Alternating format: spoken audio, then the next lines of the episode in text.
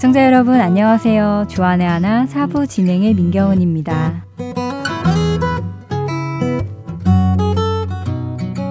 지난 한 주 평안하셨는지요?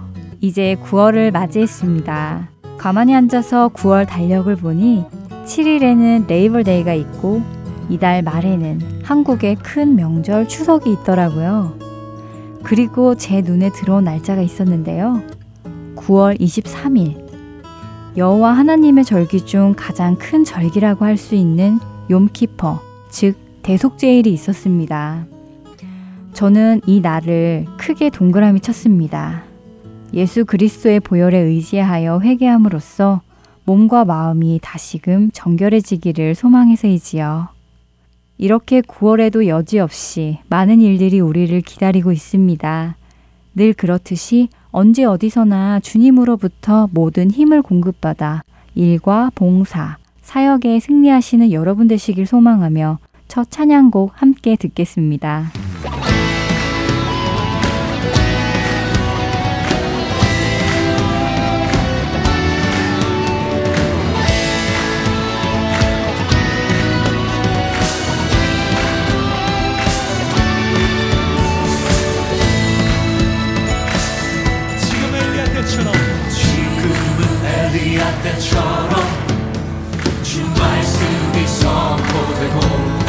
예수님. 또 주의 종또 주의 종 모세의 때와 같이 언약이 성취되네. 예수님 주님의 언약을 바라봅니다. 그 전쟁과 기근과 핍박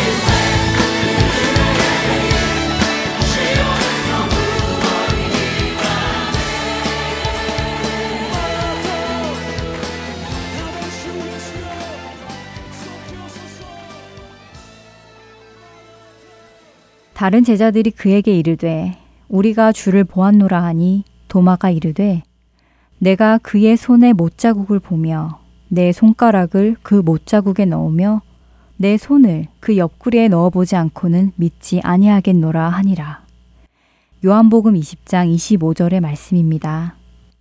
도마는 예수님이 부활하셨다는 이야기를 믿을 수 없었습니다. 죽은 사람이 다시 살아난다는 것은 있을 수 없는 일이었기 때문이지요. 그래서 그는 자신의 눈으로 직접 보고 만져보지 않으면 믿을 수 없다고 이야기합니다. 사실 우리들도 그 자리에 있었더라면 도마와 같은 마음이었지 않았을까요? 있을 만한 일이 일어난 것도 아니고 결코 일어날 수 없는 일이 생겼다고 하니 도마처럼 내 눈으로 직접 예수님이 살아계신 것을 보기 전까지는 믿을 수 없다라고 이야기했을 것만 같은데요. 이처럼 무엇을 믿는다고 고백하는 것은 여간 힘든 일이 아닌 것 같습니다. 사실 엄밀히 따져보면 도마의 말처럼 자신의 눈으로 직접 보고 믿는 것은 진짜 믿는 것이 아니라고 생각됩니다. 눈으로 보았으니 사실을 받아들인 것이지 믿는 것은 아니라고 할 수 있지 않을까요? 믿는다는 것은 보이지도 않고 이해가 되지도 않지만 그 말이 사실이라고 받아들여지는 것이 믿음이 아닐런지요. 그렇기에 예수님께서는 예수님의 말씀을 믿고 예수님에게로 나오는 자들을 향해 내 믿음이 크도다. 내 믿음이 너를 구원하였다. 라고 말씀하시는 것이 아닐까요? 예수님으로부터 이런 칭찬을 받은 사람 중에 마태복음 8장에 나오는 이방인, 백부장이 있습니다. 그는 자신의 하인이 중풍병으로 누워있게 되자 예수님께 자신의 종을 고쳐달라고 간청을 하지요. 그 당시 로마 군인이며 백부장의 직책을 가질 정도이면 어느 정도의 재력과 권력을 누리고 있었다고 하는데요. 그렇게 권력이 있던 그가 머리 둘 곳도 없이 돌아다니는 더더군다나 자신의 나라의 통치를 받고 있는 속국의 한 선지자에게 무언가를 부탁한다는 것은 흔히 있을 수 있는 일은 아닐 것 같습니다. 그런데 이 백부장은 예수님께 간청을 하는 것이지요. 그래서인지 예수님께서는 그의 간청을 흔쾌히 가서 고쳐주시겠다고 대답하십니다. 그렇게 예수님께서 흔쾌히 가시겠다고 하셨을 때 백부장이 무엇라고 예수님께 말했는지 혹시 기억나시는지요? 마태복음 8장 8절과 9절까지의 말씀입니다. 백부장이 대답하여 이르되 주여 내 집에 들어오심을 나는 감당하지 못하겠사오니 다만 말씀으로만 하옵소서 그러면 내 하인이 낫게 싸움나이다. 나도 남의 수하에 있는 사람이요 내 아래에도 군사가 있으니 이더러 가라 하면 가고 저더러 오라 하면 오고 내 종더러 이것을 하라 하면 하나이다. 이 백부장의 말을 들으신 예수님께서는 그의 대답을 놀랍게 여기시며 따르는 자들에게 이스라엘 중 아무에게서도 이만한 믿음을 보지 못하였노라고 10절에서 그를 크게 칭찬하십니다. 저는 예수님의 이 칭찬이 처음에는 조금 이해가 잘 되지 않았습니다. 왜냐하면 백부장 말고도 많은 사람들이 믿음으로 주님 앞에 나와 몸을 고쳐달라고 간청했고, 예수님께서는 그들에게도 내 믿음이 크도다, 내 믿음이 너를 구원하였도다 라며 칭찬을 하셨지만, 백부장에게 하시는 만큼의 칭찬은 아니었기 때문이지요. 그럼 무엇이 백부장을 다른 사람들보다 더 칭찬받게 했을까 궁금해졌습니다. 저도 백부장 같은 칭찬을 듣고 싶기 때문입니다. 내 맘에 주여 소망 되소서 주 없이 모든 일 헛되어라. 밤이나 낮이나 주님 생각. 잘 때나 깰때 함께 하소서. 지혜의 주여 말씀으로서 언제나 내 안에 계십소서 주는 내 아버지 나는 아들. 주 안에 내가 늘 살고 지고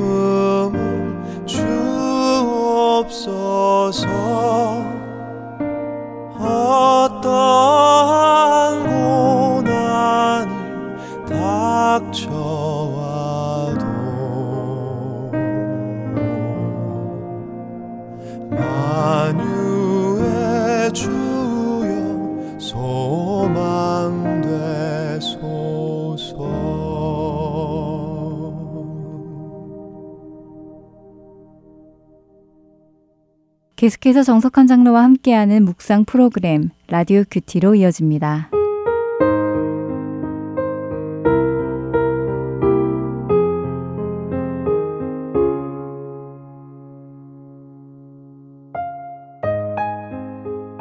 나는 너희를 위하여 기도하기를 쉬는 죄를 여호와 앞에 결탄코 범치 아니하고 선하고 의로운 길을 너희를 가르칠 것인즉 너희는 여호와께서 너희를 위하여 행하신 그 큰 일을 생각하여 오직 그를 경외하며 너희의 마음을 다하여 진실이 섬기라. 사무엘상 12장 23절로 24절의 말씀입니다. 21세기를 준비하면서 우리는 우리를 이끌어줄 훌륭한 지도자의 필요성을 많이 느낍니다. 그래서인지 교회에서도 그리스도인에게 적당한 지도자와 지도력이 무엇인지에 대해서 많이 생각하는 것 같습니다. 콜롬비아 신학교에서 지도력에 대한 세미나가 있었는데 강의를 맡았던 스티븐 올포스 박사는 그리스도인의 지도력을 한마디로 요약해 설명했습니다. 그것은 다름 아닌 꿇은 무릎과 젖은 눈, 그리고 깨어진 심장을 소유하는 것입니다. 더 이상 말이 필요 없다는 생각이 듭니다. 주님 앞에 무릎으로 눈물로 나아가는 자가 주님의 음성을 듣고 주님의 능력으로 일할 수 있는 것은 너무도 당연한 일입니다. 게다가 심령이 낮고 겸손하여 주님께서 일하실 수 있도록 자신을 내어드린다면 그것보다 더 큰 지도력이 어디 있겠습니까? 결국 훌륭한 지도자는 하나님께서 일하시도록 온전히 자신을 죽이는 자라고 할 수 있습니다. 지도자가 되기 원하십니까? 누군가를 이끌어 가려고 생각하고 있습니까? 그렇다면 꿇은 무릎과 젖은 눈, 깨어진 심장을 소유하시기 바랍니다. 주님, 겸손으로, 인내로, 섬김으로 맡겨진 영혼을 감당케 하옵소서.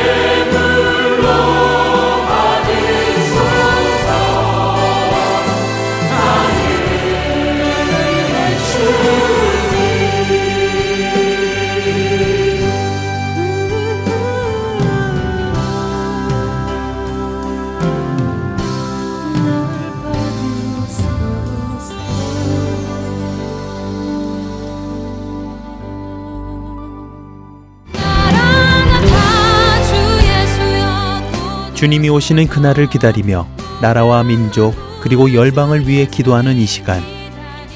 하트앤서울 복음선교에서는 매주 목요일 저녁 7시에서 8시 30분까지 찬양과 중보기도의 시간을 갖습니다. 지역과 사회, 나라와 민족, 더 나아가 열방을 품고 기도하는 이 시간에 여러분을 초대합니다.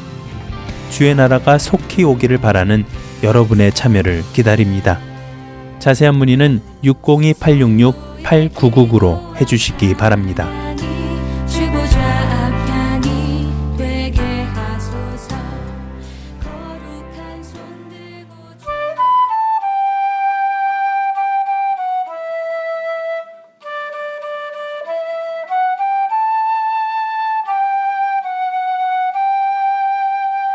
성경 강의로 이어집니다. 캐나다 밴쿠버 그레이스 한인교회 박신일 목사께서 축복의 가정이라는 주제로 9월 4주 동안 강해해 주십니다. 오늘은 그 첫 시간으로 당신의 가정은 소중합니다. 라는 제목의 말씀 전해 주십니다. 은혜의 시간 되시길 바랍니다. 4주 동안 가정에 대한 말씀을 나누려고 하는데 오늘은 당신의 가정은 소중합니다. 축복의 가정 첫 번째 어, 시간으로 열왕기상 17장 8절로 16절까지 말씀을 우리가 함께 봉독하도록 하겠습니다.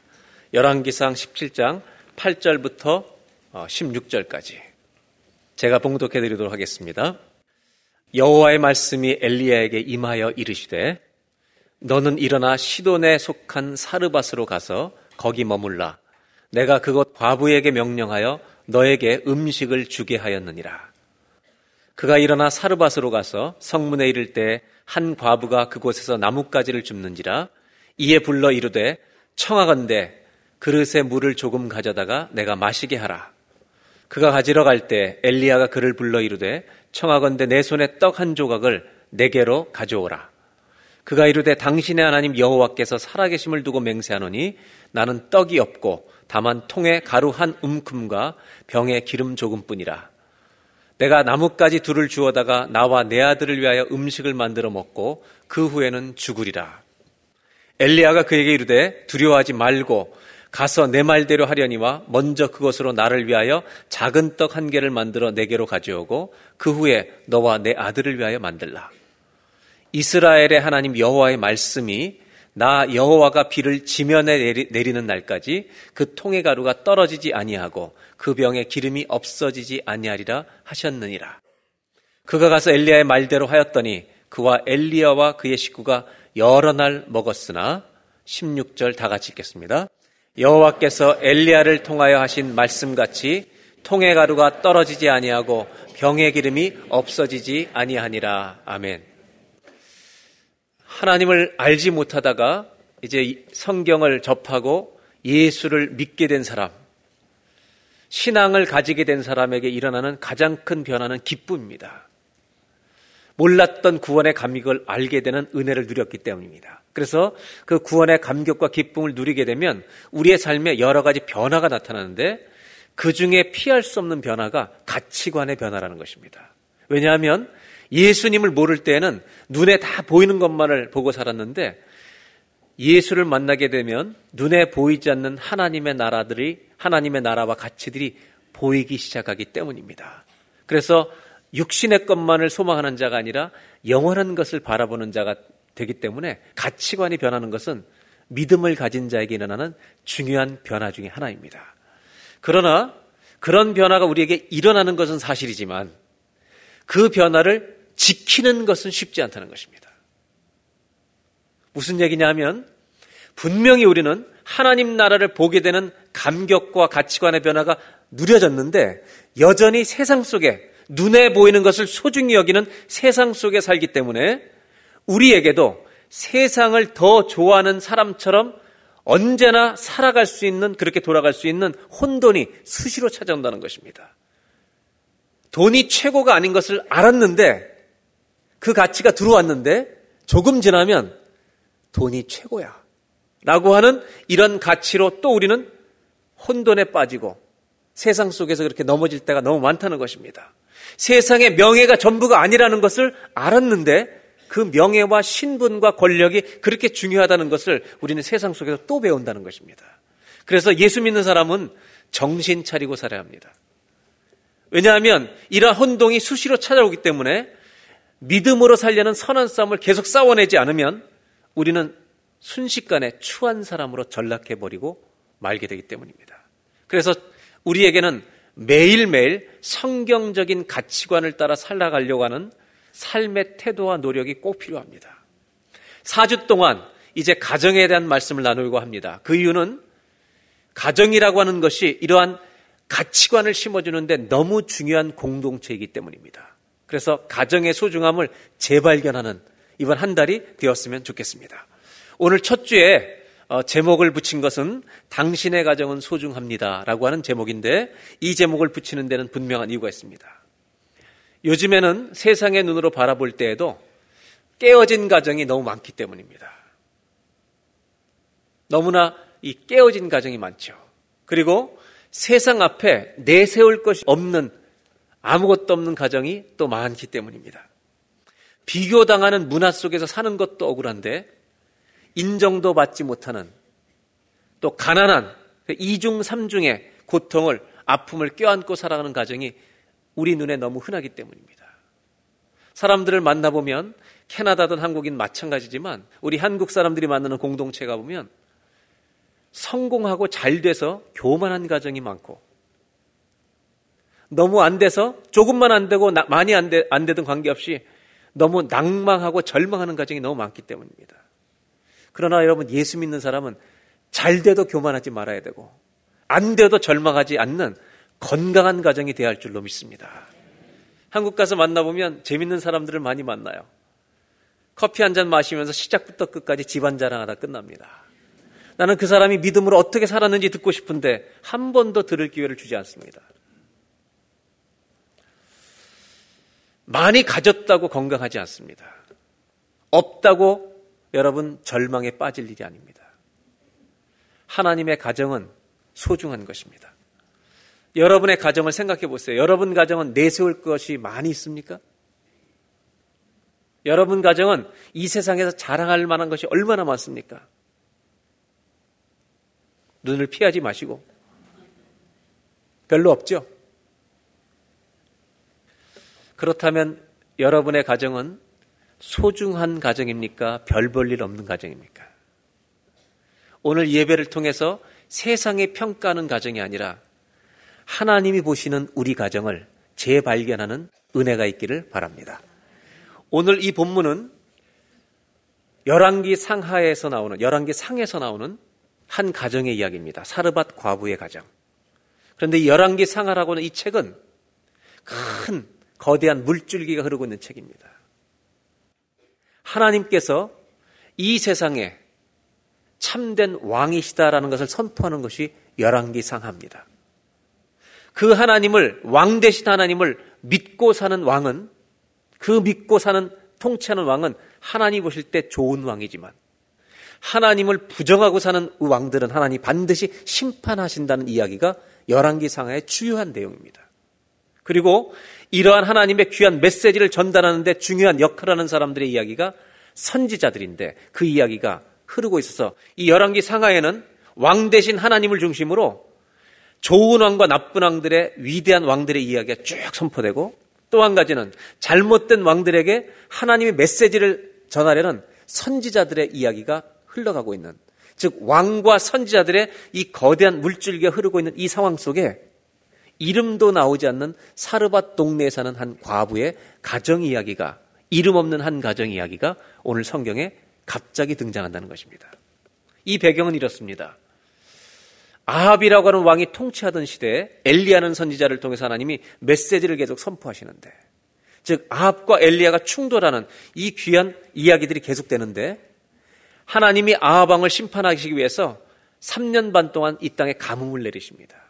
그 가뭄을 내리면서 엘리야에게 그리시네가에 가서 피해 있으라고. 그러면 내가 수년 동안 너를 까마귀를 통해서 공급한다. 그래서 그리시네가의 17장 앞에 1절부터 가 있는 장면입니다. 그리고 있다가 그리시네가의 물가가 마르자 이제 사르밧 과부의 집으로 하나님이 가라고 말씀하시는 장면이 오늘 본문에 나오는 장면입니다. 17장 9절을 한번 보겠습니다. 너는 일어나 시돈에 속한 사르밧으로 가서 거기 머물라 내가 그곳 이름도 나오지 않는 과부에게 명령하여 너에게 음식을 주게 하였느니라. 옛날에 공개하게 하였다. 이 말은 음식을 주게 부탁했다고 명령했다고 주님이 말씀하고 보내신 겁니다. 10절에 그가 일어나 사르밧으로 가서 성문에 이를 때 한 과부가 그곳에서 나뭇가지를 줍는지라 이에 불러 이르되 청하건대 그릇에 물을 조금 가져다가 내가 마시게 하라. 11절 그가 가지러 갈 때 엘리야가 그를 불러 이르되 청하건대 내 손에 떡 한 조각을 내게로 가져오라. 떡 한 조각 달라. 물만 주지 말고 이렇게 얘기합니다. 12절 다 같이 한번 읽겠습니다. 그가 이르되 당신의 하나님 여호와께서 살아계심을 두고 맹세하노니 나는 떡이 없고 다만 통에 가루 한 움큼과 병의 기름 조금뿐이라. 12절 지금 앞부분인데 여러분 한번 대답해 보세요. 까마귀를 통해서 음식을 얻어먹는 게 안전합니까? 더 신뢰갑니까? 과부 집에 가서 음식을 얻어먹는 게 더 신뢰갑니까? 여러분 까마귀를 택하실 겁니까? 과부를 택하실 겁니까? 아무래도 사람이 낫죠. 그래서 여러분 엘리야는 기분 좋아서 기뻐서 과부 집으로 갔을 것입니다. 그 집에 가서 물을 달라고 해서 떡 한 조각 갖고 오라고 그랬더니 이 여자가 하는 말이 나는 떡이 없고 다만 통에 가루 한 움큼 병의 기름 조금뿐이라. 그리고 나서 12절 뒷부분에 이렇게 나옵니다. 내가 나뭇가지 둘을 주어다가 나와 내 아들을 위하여 음식을 만들어 먹으면 요거 먹으면 이제 그 후에는 우리는 죽으리라. 여러분 이, 이 아주머니는 어떤 준비가 되어 있는 분이에요? 지금 죽을 준비가 되어 있는 분입니다. 하나님은 이상하신 분이죠? 보내셔도 정말 가난한 집에 보내시는 거예요. 가난한 집에 보내시는 거예요. 그래서 우리 한국 표현에 가난한 집을 뭐라고 표현했냐면 입에 풀칠도 못한다라고 얘기했고요. 또 하나는 뭐가 찢어지게 가난하다고 얘기했습니다. 이 뭐가 찢어지게 가난하다는 얘기는 차마 제가 앞에 얘기는 할수 없지만 젊은 세대는 이 말을 모를 겁니다, 아마. 여기 사는 아이들은 아예 알 수 없죠. 이건 우리 민족의 가난의 역사를 담고 있는 정말 비극적인 언어인데 먹을 것이 없어서 소나무 껍질을 벗겨서 소나무 속의 것을 속살을 끄집어다가 이런 물에 끓여서 먹던 그래서 그것 때문에 소화가 안 돼서 일어나는 일 때문에 나타난 현상들을 일컬었던 말들입니다. 정말 이 집은 정말 가난한 집이었습니다. 하나님은 엘리야라고 하는 위대한 선지자, 아합 왕에게 당신의 말씀을 전하러 보낸 이 위대한 선지자, 이 선지자를 보내시는데 이왕이면 좀 있는 집에 보내시지. 아무것도 없는. 그거 먹으면 죽을 것밖에 없는 집에 보내신다는 것입니다. 하나님은 왜 이렇게 가난한 집에 엘리야를 보내셨을까? 여러분 보실 때 이 사르밧 과부라는 가정이 도대체 내세울 만한 것이 뭐가 있다고 생각하십니까? 아무것도 보이지 않습니다. 그런데 왜 하나님은 하필이면 이 가난한 집에 보내셨을까? 이 위대한 선지자 엘리야를 이렇게 가난한 가정에 하나님 맡기신 이유가 무엇일까? 그리고 이 12절에 이 가난한 가정의 상태를 너무 정난하게 표현하시는 이유가 무엇일까? 저는 9절부터 12절까지 이 성경을 읽으면서 우리가 생각해야 될 것이 중요한 것이 있다고 생각합니다. 이 가정은 오늘날 세상에 내놓으면 사람들이 쳐다도 보지 않는 가정이라는 말입니다. 이런 가정을 소중히 여긴다고 아무도 말할 수 없는 가정입니다. 우리 시대에 별 볼 일 없는 가정일 뿐입니다. 그러나 하나님이 말씀하시고 싶으신 것이 있습니다. 이 가정이 이 세상에서는 별 볼 일 없는 가정이라고 천대받는 가정일지 모르지만 하나님 말씀하십니다. 나에게는 여전히 소중한 가정이라는 것입니다. 하나님께는 그렇지 않다는 것입니다. 하나님께서 이 가정을 사용할 것이라고 말씀하십니다. 나의 선지자 엘리야를 이 가정을 통해 먹게 하신다고 말씀하십니다. 세상에서 아무리 보잘 것 없는 가정이라 할지라도 누구나 하나님께 쓰임 받을 수 있다는 사실을 잊지 않는 저와 여러분이 되시기를 바랍니다. 한 가정이 얼마나 소중하냐의 문제는 우리의 소유에 달려 있는 게 아니라 우리의 지위에 달려 있는 게 아니라 우리의 학벌에 달려 있는 게 아니라 하나님의 선택에 달려 있는 것입니다. 돈이 없으면 더 이상 소중한 가정이 아닙니까? 신분이나 지위나 학벌이 없으면 정말 소중한 사람이 아닙니까? 사라밭 과정이 과연 이 세대에 누가 소중한 가정이라고 말할 수 있겠습니까? 오늘 이 이야기는 오늘 사라밭 과부의 이야기는 가정에 대한 메시지를 주시기 위해서 우리에게 주시는 모델의 메시지는 아닙니다. 그러나 이 성경을 읽다 보면 이 작은 가정을 통해서 하나님이 한 가정 한 가정을 얼마나 배려하시는가를 읽어낼 수 있는 본문이라는 것입니다. 오늘 하나님은 우리에게 말씀해 주십니다. 이 사르밧 과정이 여호와 하나님 그분에게 얼마나 나에게 얼마나 소중한 가정인지 너희는 아느냐. 또한 하나님은 우리에게 말씀하십니다. 여기 모인 우리 모든 성도님들에게 말씀해 주고 싶은 게 이것입니다. 어떤 깨어짐이 있든지 어떤 상함이 있든지 너희 가정이 나에게 얼마나 소중한 가정인지 아느냐. 하나님은 사르밧 과부의 가정을 소중히 여겨주신 것처럼 우리에게 주시는 중요한 메시지가 있다는 것입니다. 그것은 뭐냐 하면 하나님은 우리의 가정을 끝까지 소중히 여겨주신다는 것입니다. 이것이 첫 번째 주시는 메시지입니다. 한번 따라 하실까요? 하나님은 우리의 가정을 끝까지 소중히 여기십니다. 무엇을 가졌기 때문에 소중히 여기시는 게 아닙니다. 저는 이번에 한국에서 많은 사람을 만나고 왔습니다. 어떤 사람은 33년 만에 만났습니다. 어떤 사람은 21년 만에 만났습니다. 만나다 보니까 참 어려운 가정들이 너무 많습니다. 평생토록 투병을 해야 되는 가정을 만나기도 합니다. 어떤 사람은 노부부가 자녀를 하나도 없이 건강도 안 좋으신데 부부가 살아나야 되는 사람들이 있습니다. 어떤 이들은 이혼으로 말미암은 아픔, 때문에 혼자 자식을 기르며 살아가고 있습니다. 어떤 가정은 자녀도 없이 혼자 돼서 혼자 살아가는 사람도 있습니다. 여러분 잊지 말 것은 혼자 사셔도 가정입니다. 왜냐하면 하나님이 함께 하시기 때문입니다. 그리고 하나님은 이 사르밧 과부처럼 아무 이름 없는 가정도 하나님이 쓰실 수 있다고 하는 이 위대한 가치를 우리에게 보여주시면서 우리 한 가정 한 가정이 보잘 것 없는 아픔 속에 살아간다 할지라도 세상이 쳐다보지 않는다 할지라도 하나님은 저와 여러분의 가정을 끝까지 소중히 여기시는 사랑의 하나님이라는 것을 잊지 않고 기쁨으로 살아가는 저와 여러분 되시기를 주의 이름으로 축원합니다. 하나님은 우리에게 오늘 말씀해 주시는 겁니다. 너의 가정은 내가 사용하기 원하는 너무 소중한 가정이다. 하나님이 우리와 함께 해 주신다는 것을 잊지 않고 평생을 살아가는 믿음이 저와 여러분에게 회복되기를 바랍니다. 13절로 16절을 보겠습니다. 이제 엘리야에게 그에게 말합니다. 먹고 죽을 것밖에 없습니다. 그랬더니 엘리야가 이르되 두려워하지 말고 가서 네 말대로 하려니와 먼저 그것으로 나를 위하여 작은 떡 한 개를 만들어 네 개로 가져오고 그 위에 너와 내 아들을 위하여 만들라. 여러분, 자기들 먹고 죽을 것밖에 없다는데 선지자가 너 먹지 말고 나한테 먼저 주라는 거예요. 왜 그렇게 말씀하시냐면 14절에 이렇게 말합니다. 이스라엘 하나님 여호와의 말씀이 나 여호와가 비를 지면에 내리는 날까지 가뭄인데 다시 비를 주님이 주시는 그때까지 네가 그것을 나한테 주면 그 통의 가루가 떨어지지 아니하고 그 병의 기름이 없어지지 아니하리라 하셨느니라. 하나님의 말씀대로 엘리야가 지금 얘기하는 것입니다. 자기 욕심으로 말하지 않는다는 것을 아셔야 합니다. 17장 15절 말씀. 그가 가서 엘리야의 말대로 하였더니 그와 엘리야와 그의 식구가 여러 날 먹었으나 16절 다 같이 읽겠습니다. 여호와께서 엘리야를 통하여 하신 말씀같이 통의 가루가 떨어지지 아니하고 병의 기름이 없어지지 아니하니라.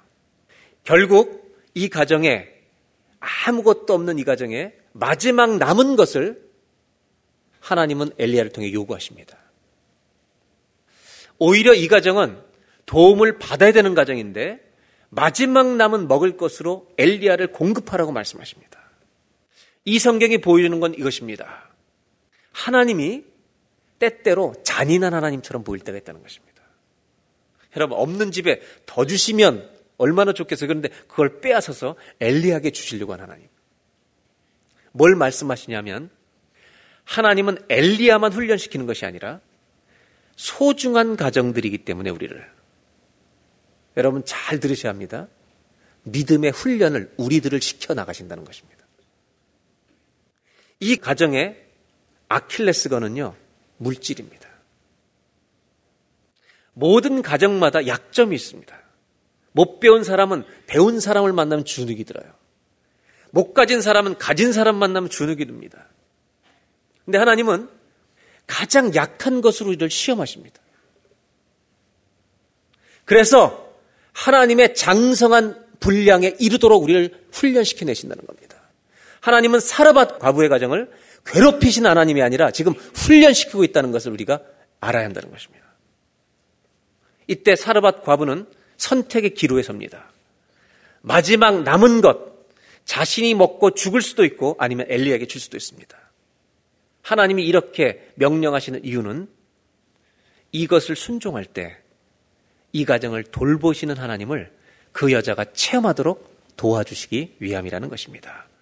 여러분, 하나님은 우리에게 알려주고 싶은 게 하나 있는데 내가 너희를 돌아보는 하나님이라는 것을 우리가 체험하길 원하신다는 것입니다. 여러분, 저희 선조들의 시대에 목회할 때 목사님들은 어떤 대접을 받으셨냐면 찢어지게 가난한 집에 쌀 한 공기를 받으셨습니다. 자기들이 못 먹어도 정말 목회자를 사랑하는 마음으로 주신 어른들이 있었습니다. 그리고 그 목사님들은 그걸 자기가 참아 먹지 못하고 굶고 있는 가정에 나누시던 어른 목사님들이 많았습니다. 근데 요즘은 목사들이 부자를 좋아합니다. 가난한 사람들을 소중히 여기지 않는다는 것입니다. 하나님은 모든 사람을 돌아본다는 설교를 하는데 목사가 그렇게 살지 못합니다. 교인들은 실망하고 떠나는 것입니다. 나는 안 그렇게 사는가 돌아볼 수 있는 기회도 되었습니다. 나는 부자를 좋아하지 않았는가? 나는 가난한 사람을 소중히 여겼는가? 만약 우리가 예수 믿는 사람이 부자들만을 소중히 여긴다면 우리는 하나님 말씀을 모르는 사람들입니다. 모든 사람 한 사람 한 사람이 하나님은 소중하다고 말씀하십니다. 교회는 이 말씀이 합니다. 하나님은 아무것도 없는 집에 마지막 것을 요구하십니다. 하나님은 저에게도 너 끝까지 목사로 살아갈 것이냐고 물어보시는 겁니다. 그래서 고민하는 겁니다. 저는 이 성경을 보면서 결국 사르밧 과부가 선택하는 이 선택. 자기가 먹고 죽을 것을 먹지 않고 하나님 말씀대로 믿음으로 엘리야에게 주었을 때 비가 이 땅에 내리는 날까지 가루와 기름이 떨어지지 아니한 기적을 경험하게 되는데 내 마지막 것을 드리니까 여러분 하나님의 은혜가 시작되더라는 겁니다. 돈이 없는 사람에게 하나님은 11조를 하라고 요구하시는 하나님, 잔인한 하나님이실 수 있습니다. 왜? 우리의 가장 약한 것을 시험하시는 겁니다. 돈이 우상된 사람에게 하나님 나라를 위해서 헌금을 드리라고 말씀하신 주님일 수 있습니다. 우리를 훈련시키는 거죠. 어떤 훈련이냐? 하나님의 은혜가 시작되고 하나님이 너의 인생을 돌보게 하신다는 약속과 체험을 주시기 위함이라는 것입니다. 오늘 이 본문의 두 번째 내용은 이런 겁니다. 이 기적은 오랜 기간 동안 일어나지 않습니다. 곧 비가 옵니다. 그것이 한 달인지 몇 달인지는 모릅니다. 그러나 이 가정에 하나님은 그 기간 동안 먹을 것이 떨어지지 않는 작은 기적을 베푸셨다는 것입니다. 하나님은 우리를 사랑하실 뿐만 아니라 소중히 여기십니다.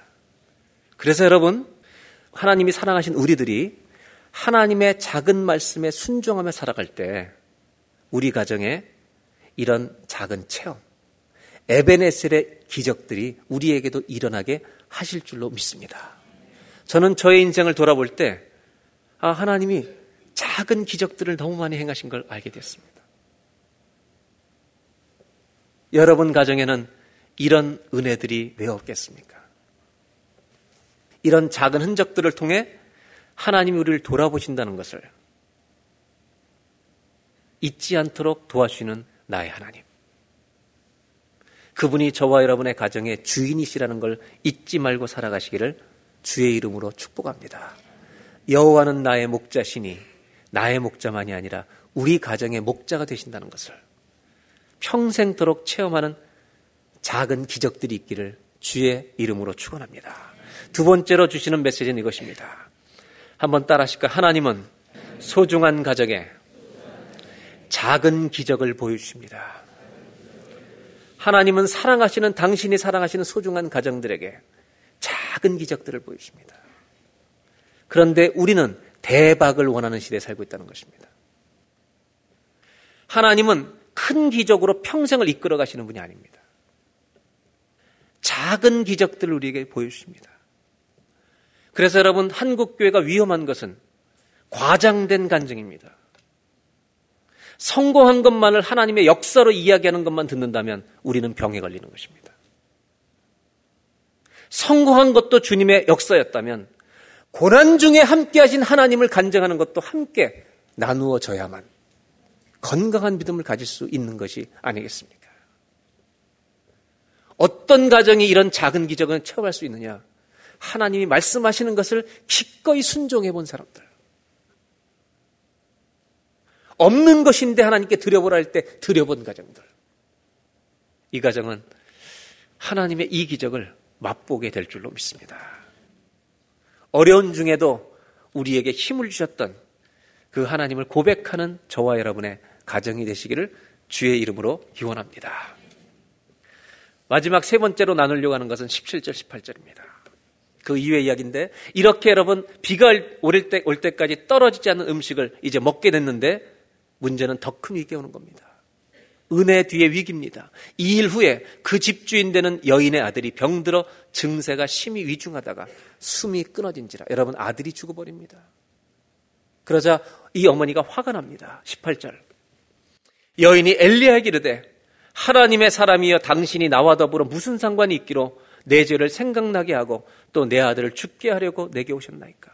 당신은 내 아들 죽게 만들려고 온 것입니까? 여러분, 내 아들이 죽은 것입니다. 19절. 엘리야가 그에게 아들을 달라고 하여 여인의 품에서 받아 안고 다락방에 올라가서 눕힙니다. 20절. 여호와께 부르짖어 엘리야가 기도합니다. 이르되 내 하나님 여호와여 주께서 또 내가 우거하는 집 내가 우거하는 내가 지금 묵고 있는 집 과부에게 재앙을 왜 내리셔서 그 아들이 죽게 하셨나이까? 21절. 엘리야도 안타까워서 기도합니다. 아이의 몸을 세 번 펴서 엎드리고 기도하길 내 하나님 여호와여 원하건대 이 아이의 혼으로 그의 몸에 돌아오게 하옵소서 살려주옵소서라고 기도합니다. 그때 22절 여호와께서 엘리야의 소리를 들으심으로 그 아이의 혼이 몸으로 돌아오고 살아난지라. 23절 엘리야가 그 아이를 안고 다락 에서 방으로 내려가서 그의 어머니에게 주며 이르되 보라 내 아들이 살아났느니라. 아멘. 여러분 아들이 죽었다가 어떻게 됐어요? 살아났어요. 대박이 아니에요. 얘기해 보세요. 대박이 아니에요. 대박 사건이에요. 대박 사건. 그러나 이 기적 앞에서 우리는 잠깐 멈춰야 합니다. 왜냐하면 기적보다 더 값진 것이 있기 때문입니다. 이들은 다시, 이 아들은 다시 살았습니다. 그러나 나중에 계속 살았겠습니까? 죽었겠습니까? 죽었습니다. 여러분, 이것이 큰 기적이라고 대박이라고 말한다면 우리들은 더 큰 대박을 가진 사람이에요. 그건 뭐냐면 부활의 영원한 생명을 가진 줄로 믿습니다. 아멘입니까? 부활을 가진 사람들이 이걸 대박이라고 말하면 안 되는 거죠. 그런데 오늘 제가 나누려고 하는 것은 17장 18절 말씀입니다. 기적보다 더 중요한 것이 있습니다. 이 어머니가 하는 말인데 아무리 믿음이 있어도 은혜를 받았어도 고난이 오면 우리한테 재앙이 오면 모든 사람한테 믿음을 가진 사람한테 터지는 질문이 있습니다. 왜 우리에게 이런 고난을 주십니까? 라는 것입니다. 이건 누구나 할 수 있는 질문입니다. 그런데 오늘 이 사르밧 과부는 아들 죽인 것을 얘기하면서 이렇게 말합니다. 빨간 글씨를 보면 무슨 상관이 있기로 내 죄를 생각나게 하고 내 아들이 죽었는데 내 죄를 생각나게 하사 이 죄 때문에 내 아들을 죽게 하려고 오셨습니까? 무슨 얘기냐면 이 사르밧 과부는 아들의 죽음과 뭘 연관시켜요? 자기의 죄를 연결시킨다는 겁니다. 결국 이 사르밧 과부 어머니는 아들의 죽음을 뭐의 결과로 해석해요? 내 죄의 결과로 해석하고 있다는 것입니다. 우리는 이것을 심판이라고 말하고 심지어 축복이 아니라 저주라고 말하는 것입니다. 이 말은 아들의 죽음이 자신이 저질렀, 저질렀던 죄의 결과가 아닙니까? 라고 묻는 것입니다. 여러분 한번 우리를 생각해 보십시오. 우리들도 똑같습니다. 만약 우리 가정의 미래가 내 자녀들의 미래가 내 죄와 연결된다면 우리 가정엔 소망이 없다는 걸 인정하십니까? 인정하세요? 내 죄의 결과로 내 미래가 온다면, 우리 가정의 미래가 온다면, 내 가정의 자녀들의 미래가 내 죄의 결과라 연결된다면, 우리의 가정은 어둠입니다. 절망이고 비극입니다. 맞습니까? 자기 죄를 알 거 아닙니까? 대답할 때까지 안 갈 겁니다. 동의하십니까? 내 죄의 결과로 우리 가정에 미래가 온다면 우리 가정은 비극밖에 없습니다. 그런데 하나님은 우리 가정의 미래가 우리가 지은 죄의 결과로 누려지기를 원하시지 않고 다른 것을 하나님의 축복을 누리기를 원하신다는 것입니다. 하나님은 엘리야를 통해 이 가정의 아들을 살려주십니다. 여기에는 기적으로 다 표현할 수 없는 의미가 담겨 있습니다. 하나님은 물론 우리를 사랑하시기 때문에 우리가 죄를 지을 때 우리의 죄에 대해서 징계하실 때가 분명히 있습니다. 죄 때문에 징계하실 때가 있습니다. 사생아가 아니기 때문입니다. 그러나 우리의 모든 죄의 대가를 우리 가정과 자녀들이 다 받는 것을, 즉, 정죄와 모든 저주 받는 것을 하나님 원하시지 않습니다. 왜냐하면 그 모든 저주를 예수님이 십자가에서 지불해 주셨기 때문입니다. 여러분, 어떤 가정이 축복의 가정입니까? 성경은 이걸 얘기하는 겁니다. 죄의 결과를 먹고 사는 자가 축복의 가정이 아니라 하나님의 은혜를 입은 가정이 축복의 가정인 줄로 믿습니다. 죄의 값으로 살아가는 가정이 아니라 은혜의 열매와 결과로 살아가는 가정이 하나님의 축복하시는 가정이 아닌가. 저는 한국에 있으면서 9시 뉴스를 보다가 이런 소식을 접했습니다. 결혼하지 않고 40대가 된 남자 아들과 홀 어머니, 70이 넘은 어머니 둘이 사는 한 가정입니다. 그날 뉴스가 나온 날 저녁에 이 아들이 집에 들어온 날은 아들이 회사에서 해고당한 날입니다. 홀어머니를 모시고 사는 아들이 얼마나 결혼도 못하고 좌절감이 컸겠습니까? 그래서 술을 잔뜩 마시고 취해서 들어왔습니다. 화가 나서 견디지 못해 눈에 보이는 어머니를 때리기 시작합니다. 어머니가 몇 대를 맞다가 문 밖으로 도망 나갑니다. 아들은 술김에 자기가 하는 짓도 이해하지 못하고 소리 지르며 쫓아나가서 길거리에서 어머니를 때리기 시작합니다. 주민들이 신고해서 경찰에 잡혀서 이제 조사를 받게 됩니다. 어머니가 인정하면 이제 이 아들은 구속이 됩니다. 그 경찰의 질문에 대해 어머니가 하는 대답입니다. 내 아들은 아무런 일도 하지 않았습니다.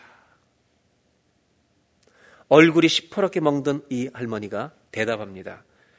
얼, 어떻게 아들이 때렸습니까? 어머니는 대답합니다. 내 아들은 잘못한 것이 하나도 없습니다. 내 아들은 아무런 일도 하지 않았습니다. 경찰은 아들에게 물어봅니다. 술에 취해서 무슨 일 했는지 자기는 모릅니다. 멍이 든 어머니는 끝까지 아들이 잘못한 것이 없다고 보호합니다. 저는 이 뉴스가 어떻게 끝났는지 소식을 못 듣고 저는 돌아왔습니다. 그러나 저는 대답을 예측할 수 있습니다. 미래를 예측할 수 있다는 겁니다. 어머니는 아들을 팔을 비틀어서 감옥에 넣었을까요? 안 넣었을까요? 이빨이 깨지고 얼굴이 멍들었어도 이 어머니는 아들을 끝까지 지켰을 것입니다. 은혜에 담긴 비밀이 여기 있습니다. 이 아들이 어머니를 때리고도 무죄를 받는 것이 축복입니까? 아니면 이렇게 자신을 사랑하는 어머니가 있다는 것을 깨닫는 것이 진정한 축복입니까? 은혜의 열매가 무엇입니까? 잘 되는 것이 은혜의 열매입니까? 아니면 죄의 값을 지불하지 않고 죄값을 받아야 될 우리들에게 은혜를 베푸시는 나를 사랑하시는 나의 하나님이 나와 함께 하시다는 것을 깨닫는 것이 진짜 축복이겠습니까? 죄의 값은 아들의 죽음이었습니다. 그러나 하나님의 은혜는 아들을 돌려주시는 것이었습니다. 하나님은 기적을 보여주신 것이 아니라 은혜를 보여주십니다. 너의 가정은 네 죄 때문에 저주받을 가정이 아니라 내 은혜 때문에 살아날 가정이라고. 사랑하는 성도 여러분, 저와 여러분의 가정은 우리가 죄를 지었어도 예수를 믿음으로 말미암아 우리의 저주를 그분이 감당하셔서 우리 가정의 저주가 끝이 난 줄로 믿습니다. 하나님의 은혜가 시작된 것입니다. 오늘 이것이 하나님 우리에게 주신 마지막 세 번째 메시지입니다. 한번 따라 하실까요? 축복의 가정은 죄의 열매가 아니라 은혜의 열매로 살아갑니다. 우리는 내가 지은 죄 때문에 우리 가정의 미래가 결정되는 게 아니라 그것을 감당해 주신 하나님의 은혜와 용서 때문에 우리의 저주는 떠나가고 하나님의 축복과 은혜가 우리 가정을 다스릴 것을 끝까지 믿고 사시는 행복한 가정, 기쁨의 가정이 되시기를 축원합니다. 24절에 이 여인이 드디어 감사의 고백이 터집니다. 여인이 엘리야에게 이르되 내가 이제야 당신은 하나님의 사람이시오.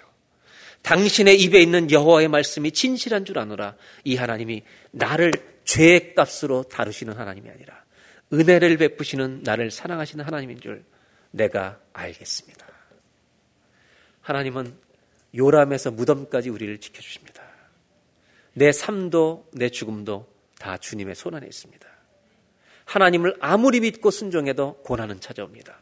그러나 그 고난보다 더 큰 하나님의 사랑이 있다는 걸 잊지 마시고 오늘 이 아들이 살아났다는 것보다 더 중요한 메시지는 이 가정을 사랑하시는 하나님의 손길과 은혜가 떠나지 않았다는 것.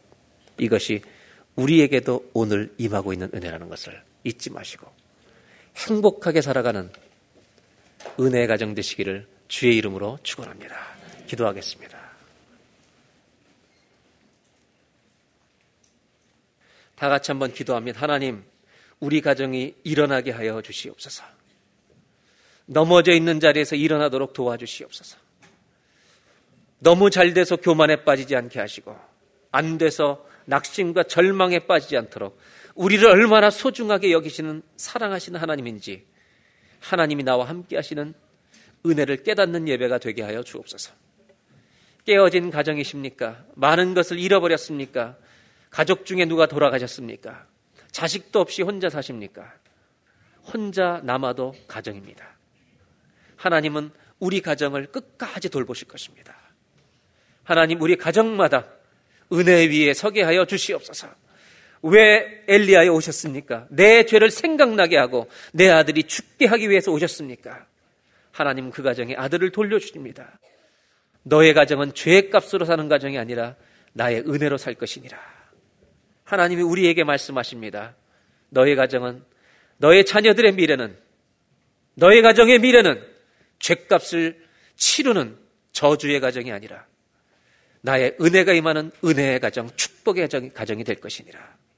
하나님, 이렇게 나를 사랑하시는 하나님을 아는 복을, 이 참된 축복을 누리는 행복한 가정 되게 하여 주시옵소서. 하나님, 엘리야와 아하방이라고 하는 시대의 정치 권력가와 위대한 선지자 사이에 사르밧 과부 아무것도 없는 한 가정을 들추어내셔서 가정의 소중함을 우리에게 보여주시니 감사합니다.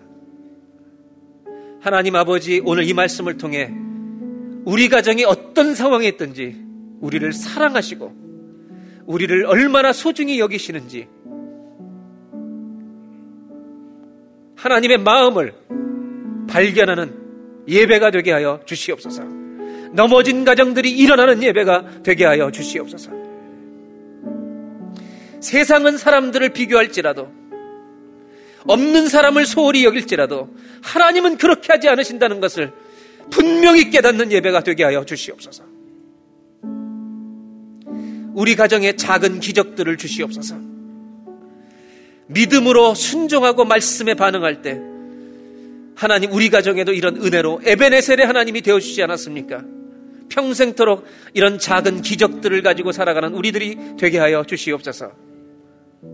하나님 간절히 기도합니다.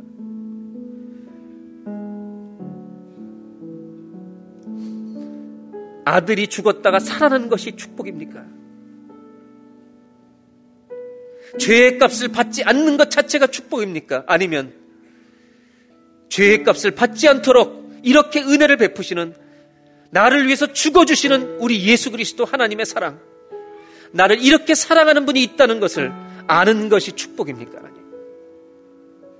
진정한 축복에 이르게 하여 주시옵소서. 그래서 우리 모든 가정들이 비극 속에 머물러 있지 않게 하시고 감사의 가정, 찬송의 가정, 축복의 가정, 행복의 가정이 되게 하여 주시옵소서. 예수님의 이름으로 기도하옵나이다. 아멘.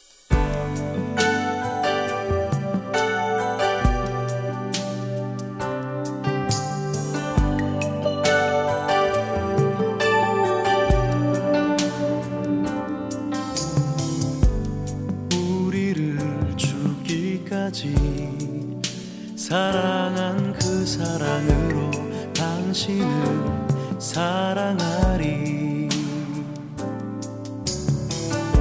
약속하신 축복에 말씀 굳게 믿으며 믿음의 가정 세우리. 우리 함께 섬기며 믿음의 가정 세우리 새바다 몰아칠 때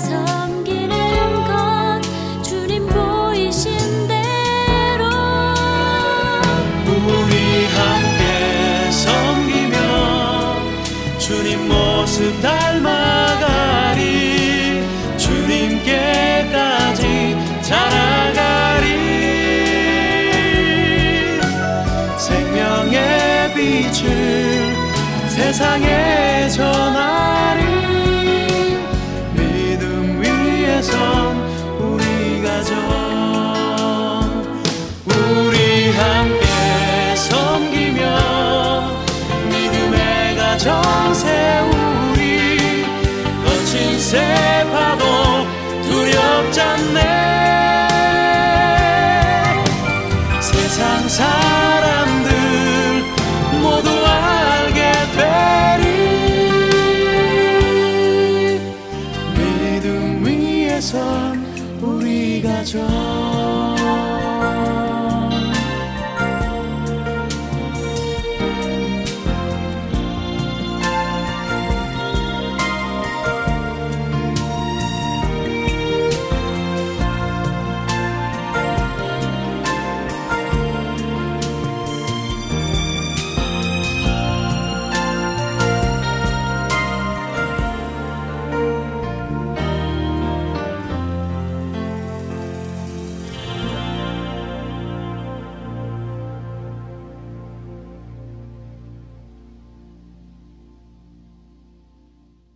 무엇이 백부장을 더 칭찬받게 했을지 궁금해하던 저에게 백부장이 한 말이 다시 눈에 들어왔습니다. 말씀으로만 하옵소서. 그러면 내 하인이 낫게 싸움나이다. 그렇습니다. 백부장은 말씀만으로 천지를 창조하신 주님의 능력과 권세를 믿고 있었습니다.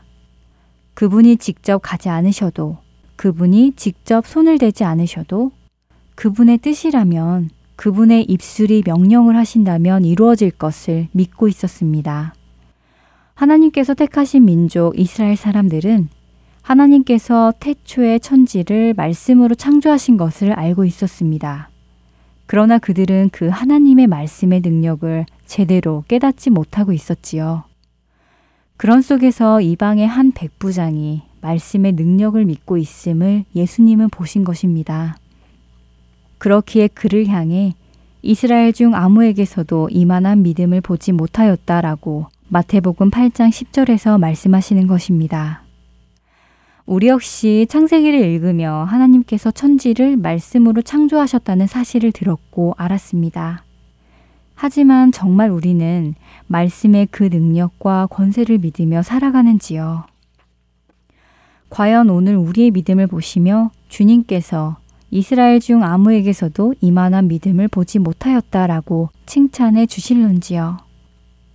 믿는다는 것은 눈으로 보고 아는 것도 아니고 머리로 이해가 되어지는 것도 아닙니다.